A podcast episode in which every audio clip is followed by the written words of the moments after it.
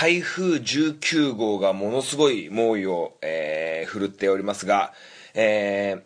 私の住む新潟県三条市はそこまで、えー、被害もなく、えー、無事に通り過ぎていきました、えー、主に千葉とか、え宮城の方はなかなかすごいことになってましたね。まあ長野県福島県と、えこれを聞いてくださってる方がねその地方に行って被害を受けているのであればあのどうにか、え無理しないようにえー、精一杯やってほしいなと思います。えー、もう、募金をする気満々でございます。はい。まあ、土曜日、10月12日土曜日、えー、私、えー、夜遅くまで、えー、会社の皆さんとね、えー、飲みに出てたわけなんですけど、まあ、どこの店もお休みででして、まあ、なかなか、えー こ本当に飲みに行くのっていう感じの天候だったんですけどまあまあ、えー、飲みだけですけどもね、はい、まあ僕の、えー、送別会を、えー、一足先に、えー、開いていただきました。はい。まあ僕は10月20日まで、えー、仕事を全うして、えー、晴れて晴れてというか無職になるわけなんですけども。はい。まあえー、台風、えー、地震えー、停電とか水害とかいろんなこうダメージがねあると思いますが、えー、ハンクララジオは皆様のことを応援しています。それではハンクララジオスタート。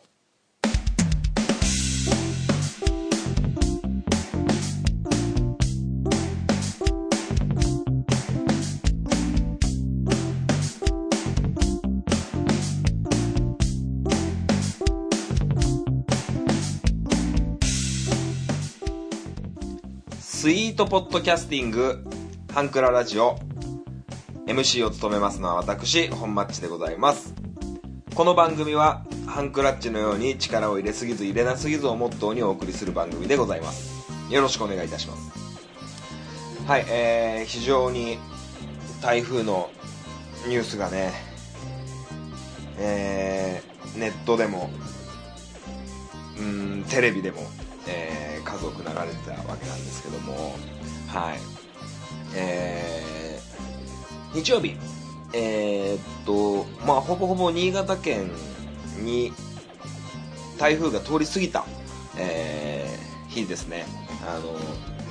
ちょうどちょっとあの結婚指輪がねあの出来上がりましたっていう案内が、えー、金曜日の、えー、夕方僕が会社から帰ってくるとえー、お手紙で届いてまして、えー、いつ取りに行こうかなっていう風な話をミランダカーとしてたんですけど僕はもうすぐ欲しくてそのお手紙が届いた、え、次の日に行こうかつまり土曜日の日に取りに行こうかって言ったらその日はやめなさいっていう風に えーえでも昼間だったら大丈夫なんじゃないって言ってたんですけどその日はやめなさいの一点張りでですね、えー、やめたわけなんですけども、えー、台風が通り過ぎて、えー、その翌日日曜日に、え、午前中から車を走らせて、え、指輪さん指輪屋さんにね、えー、向かったわけなんですけども、え、もう、え、水害とかは新潟県の方はもうほぼほぼなくってまあ川が増水してたようなんですけどもう全然関係なく普通に車も走れて。はい。でその駐車場にね、えー、行ったんですけどやっぱりこう台風の影響でこう開店時間がねあのいつもなら9時とか10時とかに、えー、そのデパート、まあ、伊勢丹とかえー、ビルボードプレイスっていうところとか、えー、ラブラバンダイとか、もう新潟県の人にしかわかんないんですけど、あの、その辺のね、デパートがね、えー、開いてるんですけど、えこの日曜日はですね、え常に1時から、え13時から開きますよっていう風になって、もう僕は10時ぐらいに、10時過ぎかな10時過ぎぐらいに駐車場に車を止めてしまってもうどこのお店もやってないんですよね。まあ、どうしようかなと思って、まあ、スタバとかドトールとかでコーヒー飲んでても、な、なんてもんかなと思って、で、まあ、その辺をプラプラ歩いてたんですよね。で、歩いてたらですね、えー、バンダイユトリロっていう、あの、献血ルームを見つけたんですよ。はい。まあ、献血ルームが空いてて、まあ、暇つぶしにちょうどいいかな。だいたい献血ってだいたい、えー、休憩も含めて1時間ぐらいで、えー、終わるから、まあ、ちょうどいい暇つぶしというか、えー、時間調整になるかなと思って献血ルームに入ったわけですよ。まあ僕結構献血好きで、はい、献血の何が好きっていうと別に血を見るのが好きとかそういうんじゃなくってあの献血終わった後ジュースお菓子食べ放題漫画読み放題っていうそういうオプションがすごい好きなんですけどはい。で、あの、いつものように問診票を書いたりとか、えー、タッチパネルでなんかいろいろ質問事項に答えてとか、えー、いろんなのをやってですね、はい、じゃあいろいろ、診断も、えー、してもらって、で、あとじゃあ採血、えー、血の検査ですよね。血の検査で並んでたんですよ。はい。で、血の検査で並んでたんですけど、その血の検査をする、その、献血ルームのナースの方かな？あの、看護婦さんみたいな格好した人が山ほどいるんですけど、えー、二人、採血のコーナーには、いわにはいたんですよ。もうにわにわにわとか言っちゃってましたけど、あの、えっ、ー、と、左の方にはですね、えー、メガネをかけた、えー、割と年配の方、50歳前後じゃなかろうかと思われた、まあまあ、喋り方とかはやっぱりね、すごく丁寧な、えー、方だったし、うん、あのー、感じのいい人だったんですけど、その、反対側、右側の、そのナースの方がですね、まあ、その看護婦さんたちはみんなマスクしてるんですけど、もう、マスクの上、だから鼻と、えー、目、髪型だけを取ればもう桐谷美玲みたいな、えー、可愛らしい子だったんですよね。でも、まあ、マスクをしてたんで年齢的にはわかんないんですけど、まあ、僕33歳本町より、えー、わずか年下なんじゃなかろうかと。えー、まあ、20代後半ぐらいじゃないかなと思ったんですけど、あのー、僕の前にこう、採血をしてる方がそうやって、えー、50代のおばちゃんのところと、えー、桐谷美玲2の、えー、可愛い子がやってたんですけど、じゃあいざ僕が並んでる一番先頭になった時に、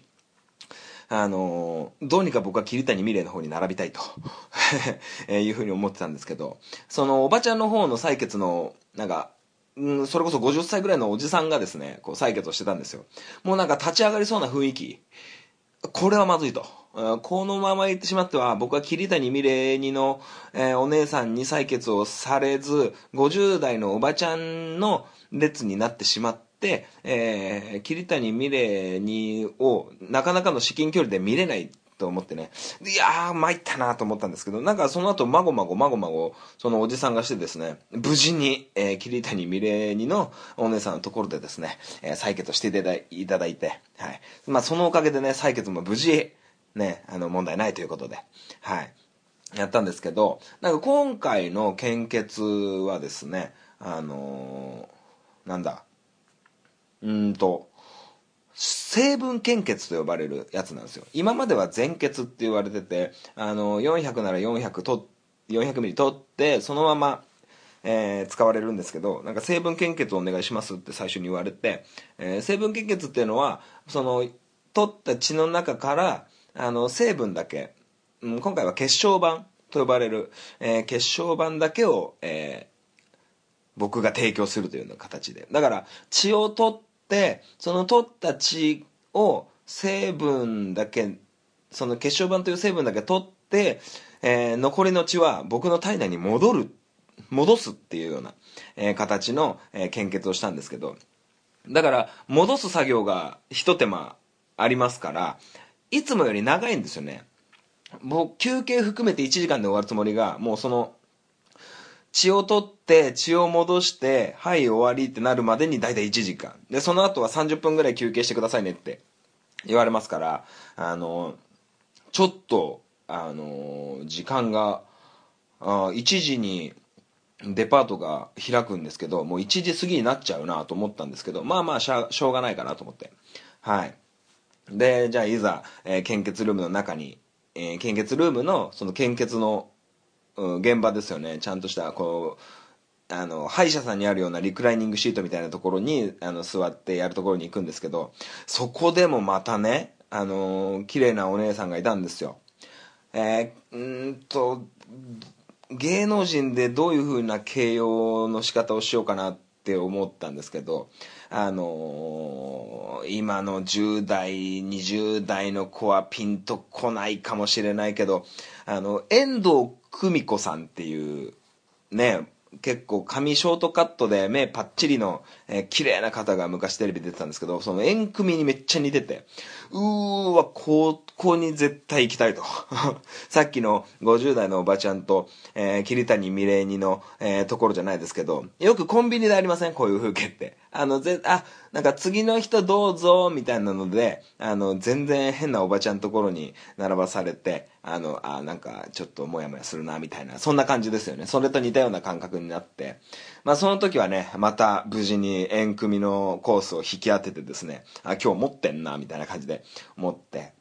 で、採血も終わって、そうやって、えー、献血も無事終わって1時間。えー、それで大体午後の1時ぐらい。1時ぐらいを回ってですね、えー、そこからジュースを飲んでお菓子を食べながら鋼の錬金術師を、えー、漫画本で読んで、まあそろそろ30分経ったかなっていうところで、えー、指輪を取りに行ったわけなんですよね。はい。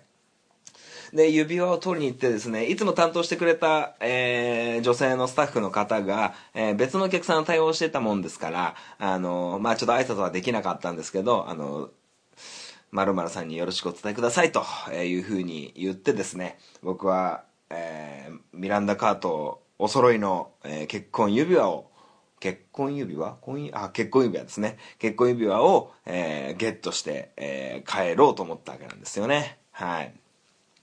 まあそんな感じでね、こう、結婚指輪、まだ、えー、僕の指にははまってなくて、あの、もう僕、今すぐでも、すぐにでもつけたいんですけど、えー、つけてていい？っていう風に、えー、聞いたら、まだダメっつって、つけさせてっつって、えー、いう風な約約束をしていたもんですから、まだね、箱の中にね、入ったまんまでございます。はい。まあね、そんな感じで、こう、お家に帰ってから、あの指輪をテーブルの上にポンと置いて、えー、掃除機をかけて、えー、洗濯物をして、っていう風になるともうこんな時間ですよね。今だいたい夕方6時過ぎなんですけどはい。まあなかなかまだ明日も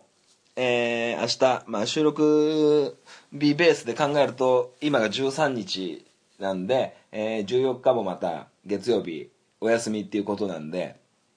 まあ世の中は3連休。まあ僕はたまたま明日仕事なんですけどはい。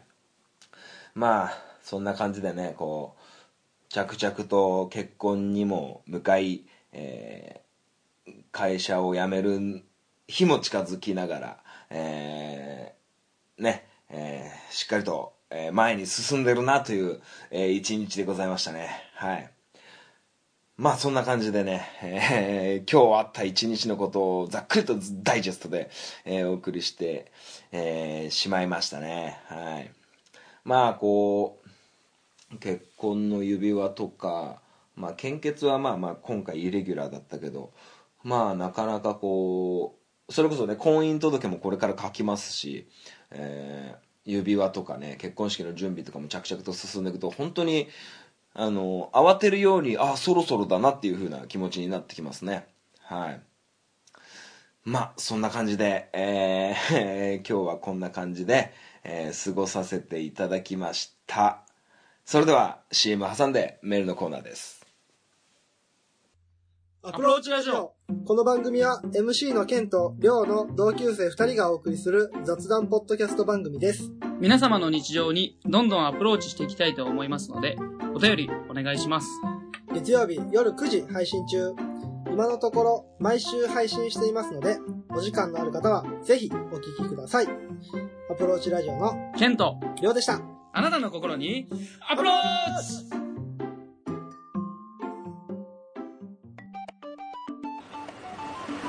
こんにちは。ゆるりんこパーソナリティのなおです。しょうこです。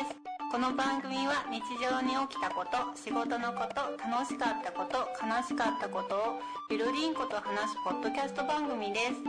毎週木曜22時配信中。ふわふわゆるりとした番組をお探しのあなたにぴったり。番組はゆるりんこで検索。ぜひ一度聞いてみてくださいね。はいそれではメールのコーナーでございます「えー、ふつおた」というタイトルです。アマンさんからいただきました。もしまだバチェラー3勝ち残りの結果が出てないなら本町予想とミランダ予想を発表してください。ということです。ありがとうございます。えーこのバチェラー3っていうのはですね、えーちゃんと、えーハンクララジオを聞いてくれてる方ならご存知かなと思いますし、Amazon プライムビデオを、あの、普段からお使いになってる方は、えーご存知かなと思います。たいまに、たいとか言って、たまに、テレビ CM でもやってるかもしれないんですけど、えーバチェラーという、えー海外でものすごく人気のね、恋愛バラエティ番組があるんですよ。はい、それは、えーかなり高スペックな男性1人を、えー20人ないし20人から25人の間の人数の女性たちがこう、えーこう取り合うというか感じなんですよ。で、毎回毎回、こう、2人とか1人とかが、えー脱落していく、あの、バチェラーという、あの、男性の方に、男性の方に、えー選ばれずに、少しずつ人数が去っていって、えー最後の最後は、えーこう、二人ぐらいに絞られて、えーどっちかを決めるっていうような形です。まあなんか、系統で言ったら、相乗りとか、えーテラスハウスとか、えー、ナインティナインのお見合い、ね、お見合い大作戦みたいな感じの雰囲気の恋愛番組ですよね。はい。そうですね。バチェラー3。僕今実際エピソード6まで見て、今エピソード7がもう配信されてるんですけど、毎週金曜日に、えー、Amazon プライムの方で配信されてるんですけど、今ね、4人か5人残ってるんですよ。はい。で、もう見てない方に関してはちんぷんかんぷんなんですけど、えー、野原遥さんっていうすごいこうモデルやってそうな顔立ちの綺麗な、えー人が一人。あと水田水田さんっていう、えー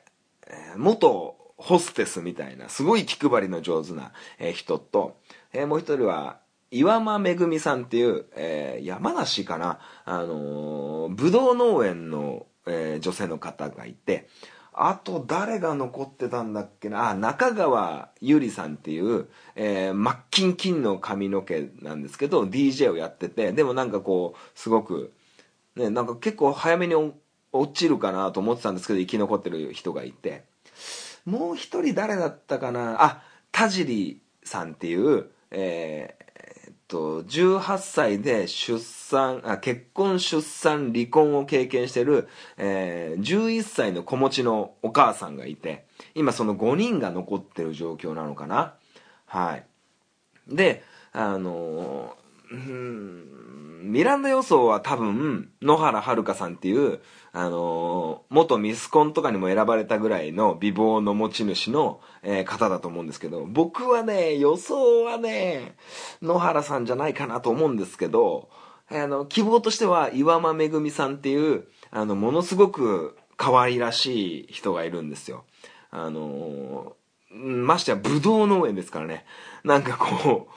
応援しようみたいな。もうなんか他の人たちはなんか IT の広報をやってたり、えーまあもう落っこちちゃいましたけど、えー社長令嬢みたいな人もいたり結構こうあのそんじょそこらにいなさそうな職業の人がいっぱいいるんですよ。はい、まあ、そんな中でねブドウ農園っていうのでちょっと1話目から応援しててはい。まあそんな感じですね。でえっ、とバチェラー1バチェラー2を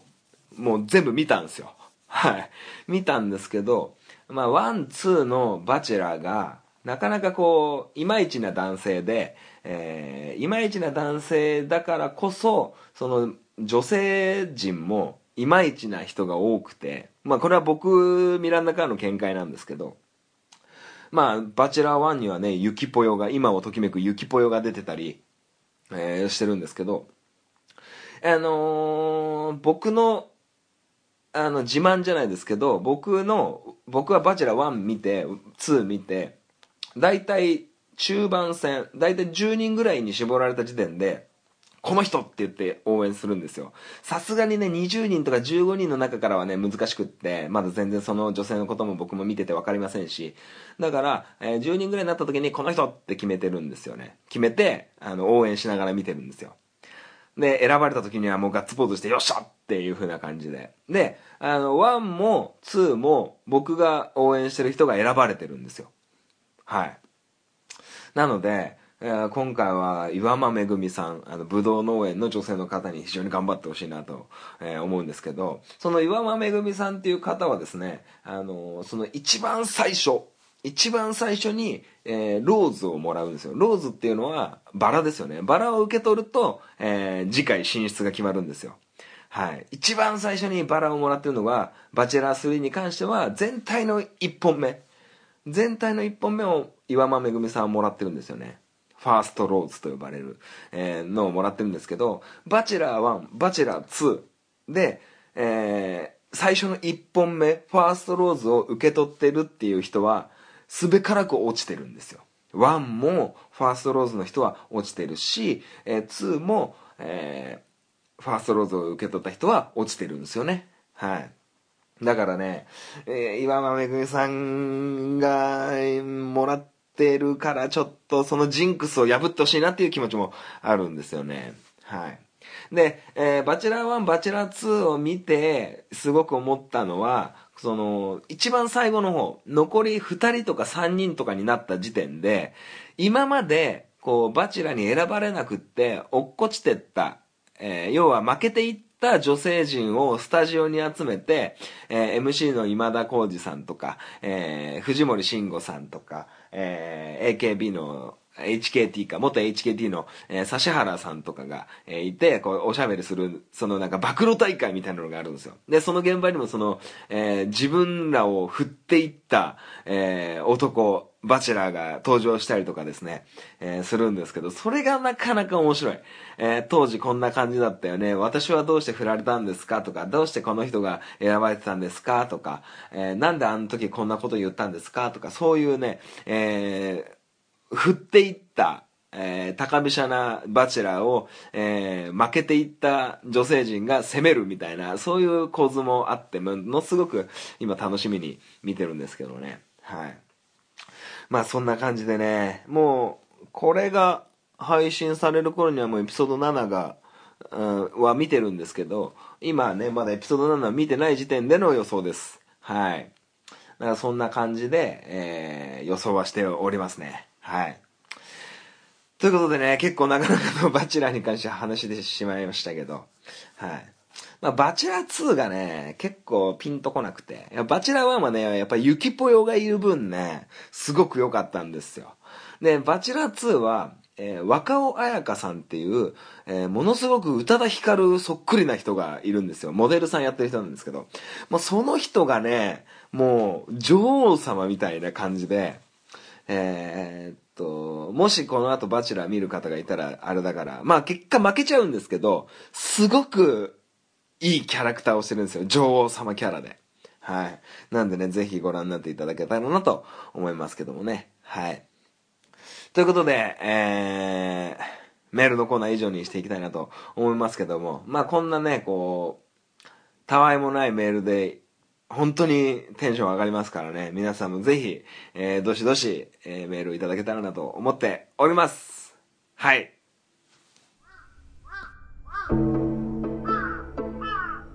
壊れたラジオのつまみを回すと、たまたま波長があったのか、何かが聞こえる夜がある。ドッキンマッシュ提供赤羽のラジオ。番組は赤羽のラジオで検索。心の周波数を合わせてお聞きください。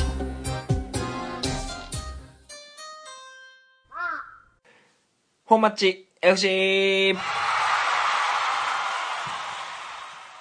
このコーナーはサッカー大好きな本マッチがサッカーについておしゃべりするコーナーでございます。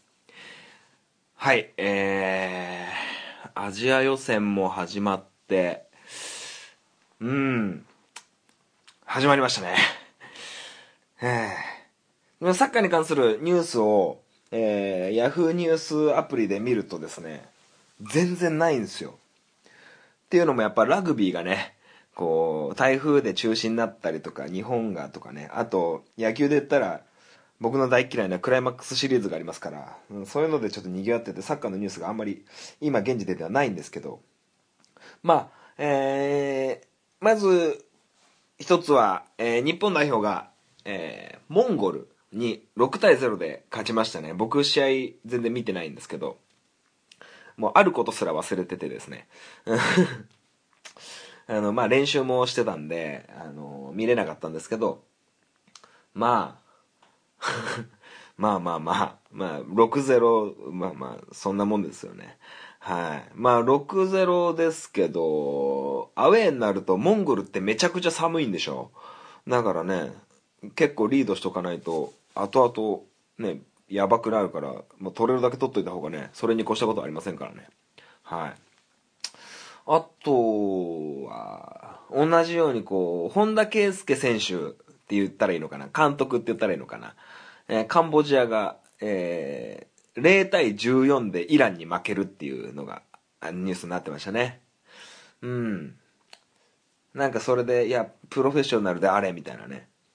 なんか失点を5点、6点ぐらいに抑える方法もあったけど、それじゃ意味がないっつって、なんか前、前のめりにこう、本田監督はやったのかなっていう風に見出しだけ見て感じますけど。あとは、あれですね。町田ゼルビアが、なんか、名前変えたんですよね。なんか、ファンの人になんか、すごい文句言われてますよね。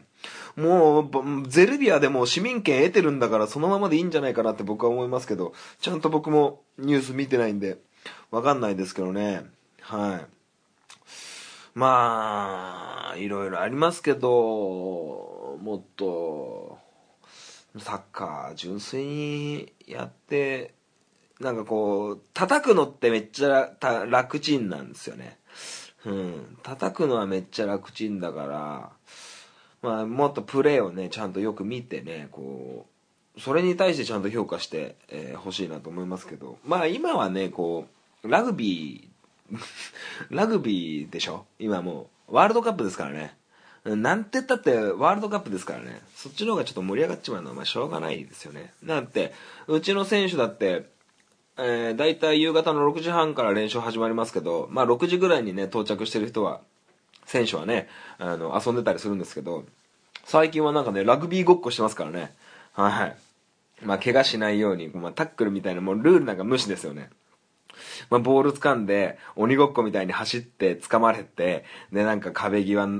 ギリギリとちょっと遠くまで行ったら、なんか、えートライしてみたりとかね、なんかそんな感じの遊びしてますけどね。やっぱそんぐらい、やっぱワールドカップっていう、えー大会、まあ、サッカーにしろ、えーラグビーにしろ、バレーボールだってもそうだし、やっぱ世界大会っていうのは、やっぱ影響力がでかいっすよね。うん。野球でも WBC とかね、それこそオリンピック、オリンピックって野球もやるんだっけ？わかんないけど、オリンピックとかのそういう世界大会っていうのはやっぱ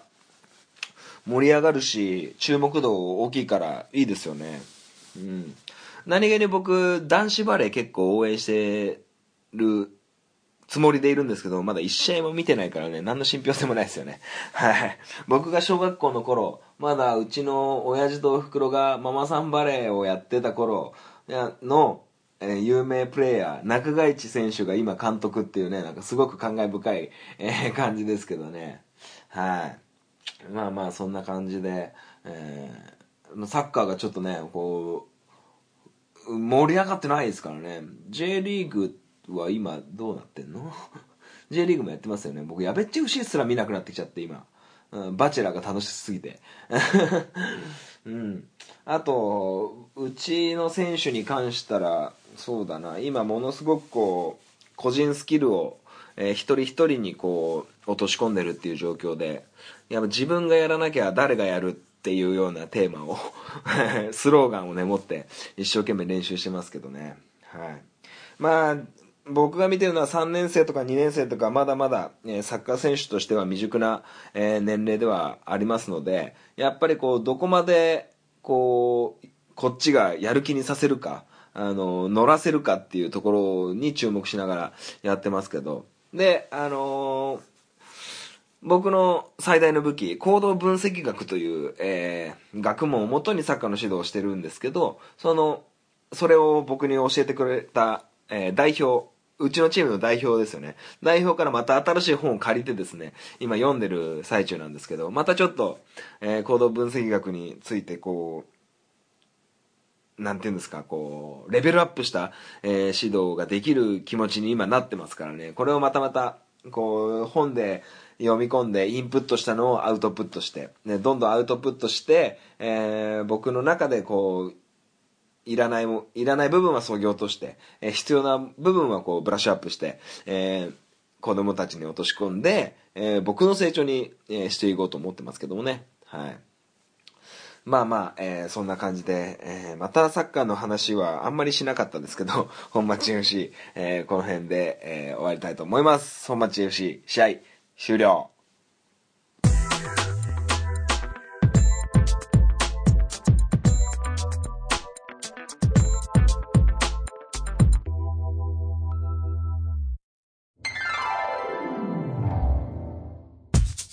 ハンクララジオでは皆様からのご意見ご感想をお待ちしております。メールアドレスはハンクラ .h2u.gmail.com です。スペルは hankura.h2u です。H2U の2は数字の2です。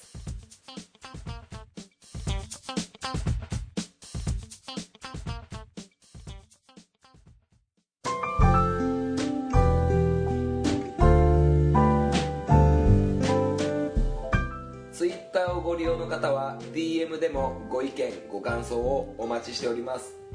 ハンクララジオで検索してみてください。ハッシュタグハンクララジオでのツイートもお待ちしております。ハンクラはひらがな。ラジオはカタカナです。みんなでフォローして盛り上げていきましょう。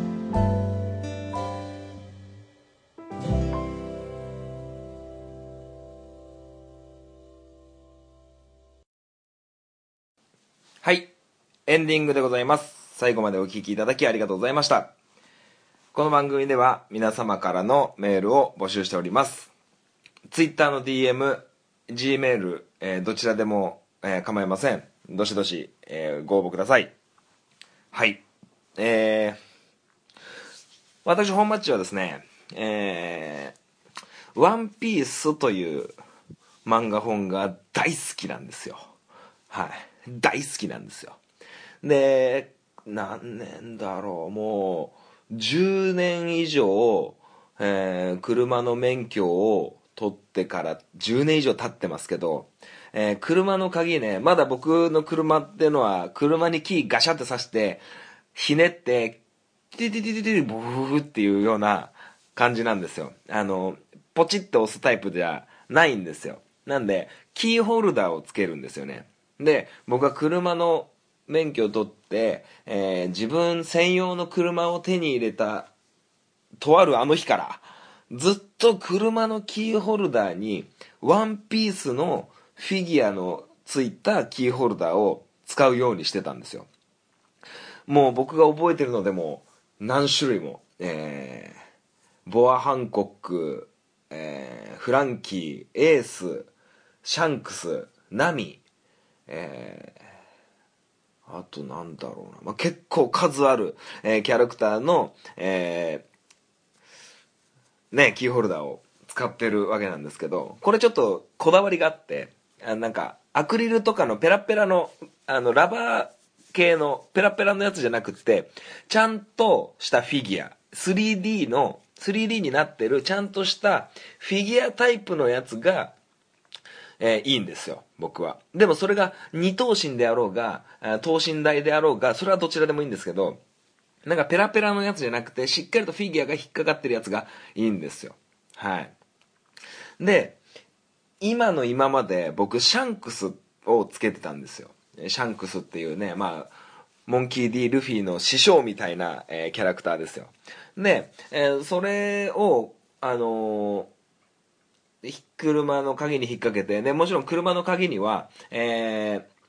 お家の倉庫の鍵だったり、えー僕の乗ってる自転車の鍵だったり、実家の鍵だったり、えーいろんな鍵がいくつかぶら下がってるんですけど、で、僕、カバンにね、こう、鍵を入れとくんですけど、で、カバンに引っ掛けるね、あの、なんか、なんかホルダーみたいなのがあるんですけど、そこに引っ掛けとくんですけど、あのーなんかね、握った感じ、変な感じがするんですよ。その鍵を自分の手のひらの中にしまい込んで、こうギュッと握って、何何かの表紙に持ってた時に何かが足りないんですよね。はい。でもまあまあ普通に、まあ車の鍵はね、こう、見ないでも触ってわかりますから、それを握って車に入れて、えー、車に刺して、えーエンジンかけて、えーお出かけとかしてたわけなんですけど、えー、カバンの中がね、あのお財布とか、えーティッシュとかメモ帳とか、あと、ね、ペンとか、えーいろいろなのが入ってるんですよ。あと、タバコが入ってたり、イヤホンが入ってたり、まあ、なんでしょう。どんぐらいの大きさっていうのは普通の、普通のハンドタオルぐらいのなんかカーターにかけるサコッシュみたいなやつなんですけど、で、そこのね、カバンの中をあの整理してたんですよ。で、あのいつか買い物した時のレシートとか、えー、ボールペンの蓋とかね、えー、なんか、ゴミみたいなのがいっぱい出てくるんですけど、なんか変な感触のがあって、どうやらシャンクスの フィギュアがあったんですよ。あの、車の鍵から取れちゃってたんですよ。カバンの中にしまった時に。でね、あの、それが原因で、あの、手に握った感触、鍵を握った感触がなんか違和感あるんだなと思って、えー車の鍵をパッて見てみたら、あの、おっかない話なんですけど、あの、シャンクスの、えー首は鍵にくっついてるんですよ。で、えー首から下はカバンの中にあるんですよ。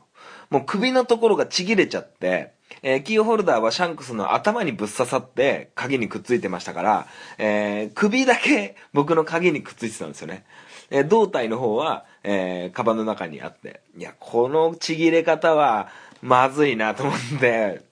すごくこう、おっかないなんか不気味な感じになっちゃって、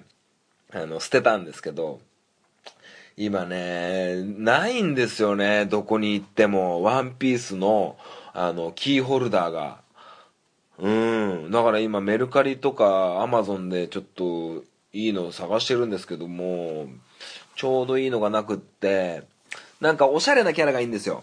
あの、ルフィとか、ゾロとか、えーワンピースを少しだけ知ってる人、えーワンピースっていう人気の漫画があるなぐらいな人に分かるようなキャラクターじゃないやつがいいんですよ、俺。うん。あの、大ファンだから。こういうところで大ファンっていうこと、ところをね、マウンティングしたいから。うん。だから、あの、狙ってんのはコアラ。うん。コアラと、えーモネ。えーそれと、えーっと、あいつ誰だっけ？シュロロロロのやつ。あの、ガスのやつ。あと、あの、そのガスのやつのところに一緒にいた、あの、口にポテトとかハンバーグとかくっつけてる、ベルゴだったかなベルゴとか、あとロシナンテとかね。えー、もうワンピース知らない人のこと置いてきぼりなエンディングになってますけど、そういうコアなキャラクターをね、つけたいんですよ。まあなかなかなくって、なんか、ワンピースのキーホルダーね、見つけた方いたらね、送ってほしいなと思うんですけどもね。はい。まあ今ちょっとメルカリですごく、えー探してて。でもね、やっぱペラペラのが多くて、なんかフィギュアがそのままゴロってくっついてるのがないんですよね。うん。はい。まあな、できればね、コアラをね、ゲットしたいなと思ってるんですけど、はい、なんか、あの、携帯ストラップみたいなの紐のやつも嫌なんですよ。ちゃんとした輪っかのキーホルダーで、あの、うん、そういうのがいいなと思ってて、はい。